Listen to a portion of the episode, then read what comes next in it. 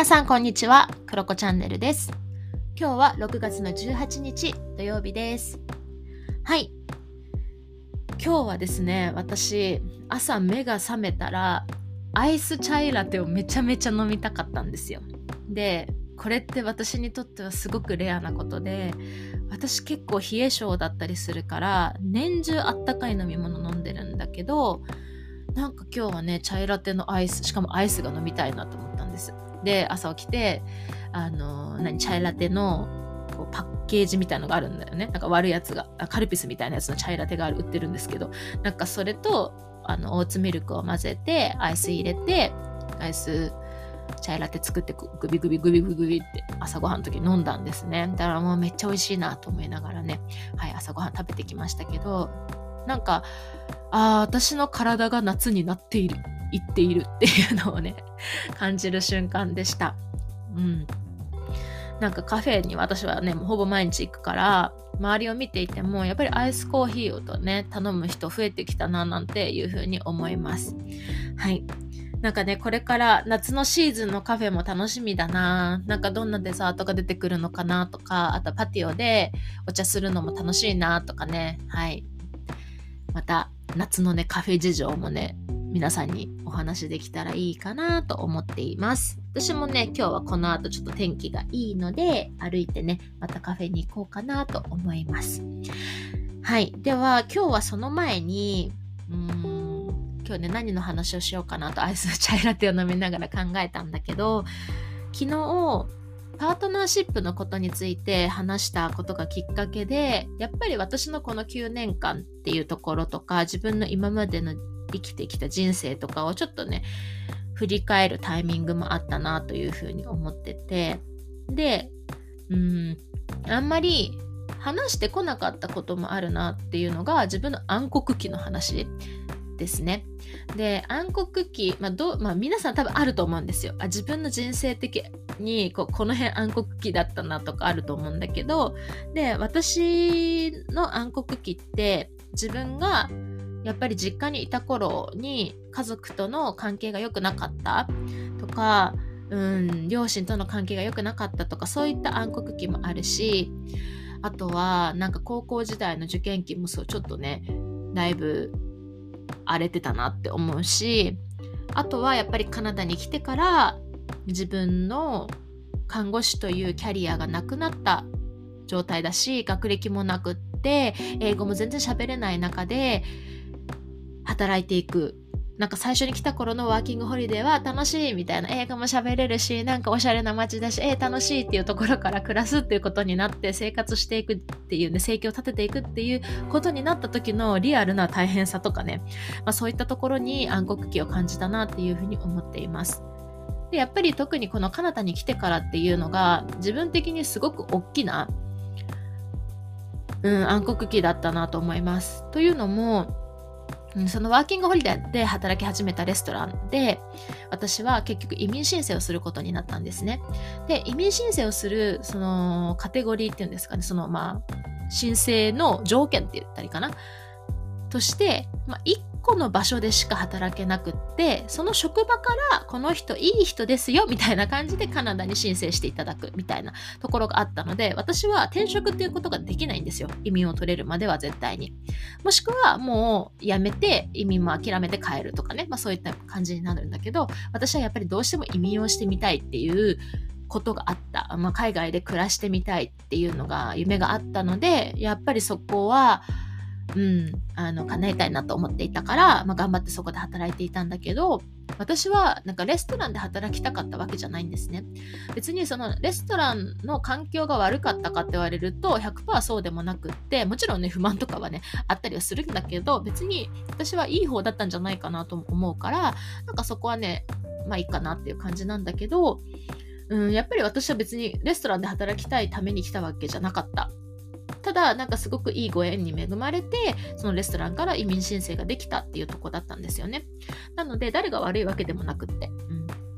まあ、ただそのやりたくない仕事というか自分の能力が発揮できない場所に何何年もいる。しかもその先が見えない。でもこれをやめると夢が叶わないっていうこのジレンマの中にいるっていうところがすごく大変だったなというふうに思います。やっぱ移民申請ってお金もかかるんですよね。何十万かかかるし。で、その時って私は25、6ぐらいだからお金もそんなにね、たくさんあるわけじゃなかったので、うん、すごくね、なんかお金的にもきつかったし、あと結構ね、仕事も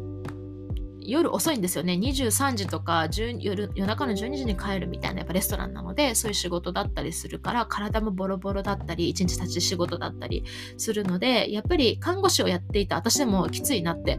思うところはあったから、そういうのすごく大変だなというふうに思いました。っていうふうになんかね、とにかくボロボロな時期がありましたね。で、えっとね、ビザ申請もね、私一回うまくいかなかったんですよ。うまくいかなくって、一回却下されちゃって、強制的に日本に帰らなきゃいけないみたいな、ビザがないから。で、1年間、あの、日本に帰るってなった時も、いつ帰ってこれるかわかんないし、じゃあその帰ってる間に、私仕事日本でどうしたらいいんだっけみたいな。まあ、あいにく私看護師の資格があったので、まあこう、短期契約で3ヶ月3ヶ月更新みたいな感じで働くことができたから、まあ良かったんだけど、まあそういったところも不安をやっぱり感じましたね。当時28ぐらいかな、帰ってきた時が。28ぐらいだったので、日本に帰ったのが。え、いいのかなみたいな。周りみんな結婚してるし、なんかパートナーシップとかもね、うまくいってて子供がいるとか、なんか、キャリアをね、重ねてたりとかする中、私何やってんだっけみたいなところもあったりして、すごく悶々としていって、何者にもなれない私っていうところで、夢も叶えたいのに叶えられてないみたいなところが私はメンタルそんなにめちゃめちゃ強いってわけわけでもなかったからすごくボロボロだったなっていうふうに思います。で昨日お話ししたパートナーシップもあんな風に振り返るとまとめることができるんだけど渦中にいる私はやっぱり日本文化の中で育ってきたからえ結婚しないでこのままのパートナーシップ続けるってえそれって何？遊びってことみたいにもなってたし自分の中では。でこのままの関係をどういうふうに続けていくのみたいなじゃあ私って何なのみたいなところとかはやっぱりすごく大変でした。うん。ぶっちゃけて言うとすごい大変だったと思います。うん。ただなんか諦めずに話をしたからああいう感じにはなったあの執着して、うん、今のいい関係が築けてはいるんだけれども、やっぱ大変だったとかで、まあ、いろんなことを含めて、もうね、彼とのカルチャーショックとかも含めてもすごく大変だったなっていうふうに思います。で、本題なんだけど、まあ、私の苦労話はさておき、で、そういう時に私どうやって乗り越えてきたかっていうと、毎回私結構同じ言葉を自分にかけてるなということに気づいたんですよね。っていうのも、それは、なんかとはいえねそういう状況暗黒期まあ自分がなんかざわざわしたりとかそういう状況あると思うけど、まあ、とはいえ時が来たら自分は次に行くんだっていうことをなんかねずっと自分に言い聞かせてたなっていうふうに思います。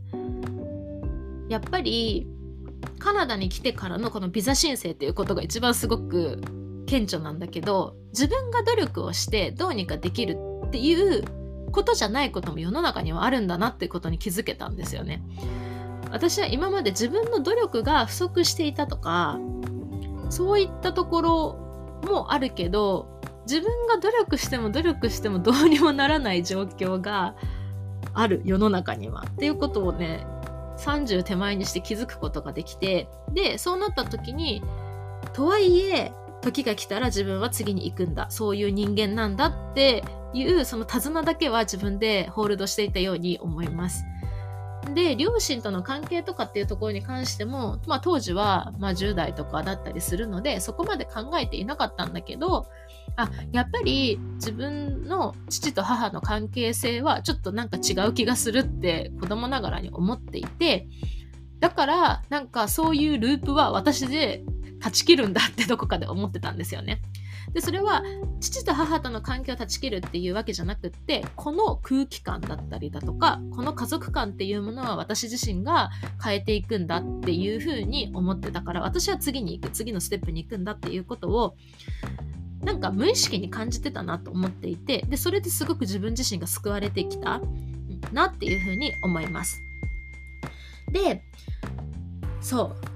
その暗黒期の時って、まあ、皆さんの多分聞いてる皆さんのご経験とか過去とかを振り返ってもらっても同じかもしれないんですけど自分ってその時すごく惨めだしめっちゃ不細工だと思うんですよ。っていうのも、まあ、人に愚痴ったりとか人とか環境のせいにしたりとかなんだろうな言い訳したりとかもう今思うとねなんだあいつって思うんですよ私は自分のことは。なんか性格ひん曲がってるなって思うしすごくブサイクだったと思う。でそれに加えてなんかそういう時期って感情のコントロールとかもできなかったり思考もまとまってなかったりして全然スマートじゃないしなんか部屋が汚かったりとか髪とか肌とかもボロボロだったりなんかおしゃれとかもなんかなんか適当だったりとかもうそういう意味でいろんな方面ですっごいブチャイクだなって思うんですよ。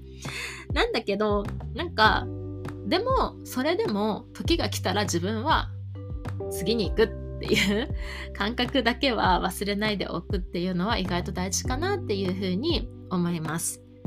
でその移民申請をちょっと乗り越えたぐらいかなの時にある一冊の本に出会ってでその中の一行っていうのが私今座右の銘にしてるのがあの言葉があってその言葉が状況は選べなくても態度は選べるっていう言葉があったんですよ。で私はこの言葉が大好きなんですね。だから自分がどういう態度でどういうあり方でその状況に立ち向かうかっていうかその状況に身を置くかっていうことは、まあ、その状況がすぐに変えられなくっても、まあ、絶対未来につながるなっていうふうに私は信じてるって感じですね。はい。まあそんな感じかなと思います。まあ、きっとこのうーん配信を聞いてくださっている人の中にももしかしたらもう今この今現在うーんなんか暗黒期ですとかなんかその暗黒期っていうところにいなくてもなんかちょっと人と比べてしまってしうんしまうなとか焦っているとかもしくは私のビザ申請みたいにもう自分の力ではどうにもできないんですみたいな。もうなんかもう結構やりきったんだけどっていう人とかもいると思うんですよね。でもそれでもやっぱりその時が来たら時が来たら自分は次に行くんだ次に行ける人間なんだっていうことだけはなんか信じてもらえたらなんか次のねあのー、1年後なのか2年後なのかにつながるのかなというふうに私は思います。はい。なんかきっとね今の自分で OK だと思うからうんなんか皆さんのね、1年後とか2年後も良くなるといいなと思うし、私は自分のその暗黒期をしっかりと待てた。うーん、ので良かったんじゃないかなっていうふうに思っています。なんかこう言葉にねするとその時の暗黒期の感情を味わうみたいな今のその苦しさも味わった方がいいよみたいなアドバイスとかもあると思うんだけど私結構それはなんか違うなとまで思わないんだけどうんいやだってもう今それそのその状況にだいぶ苦しんでたりするから相当も限らないなとは思うんだけどとはいえやっぱりねうんまあそういうことも人生の中にはあるから、そういう時はそういう時の過ごし方をすればいいんじゃないかなっていう割り切り方をね、するって大事かなというふうに思います。はい。ということで、まあなんか、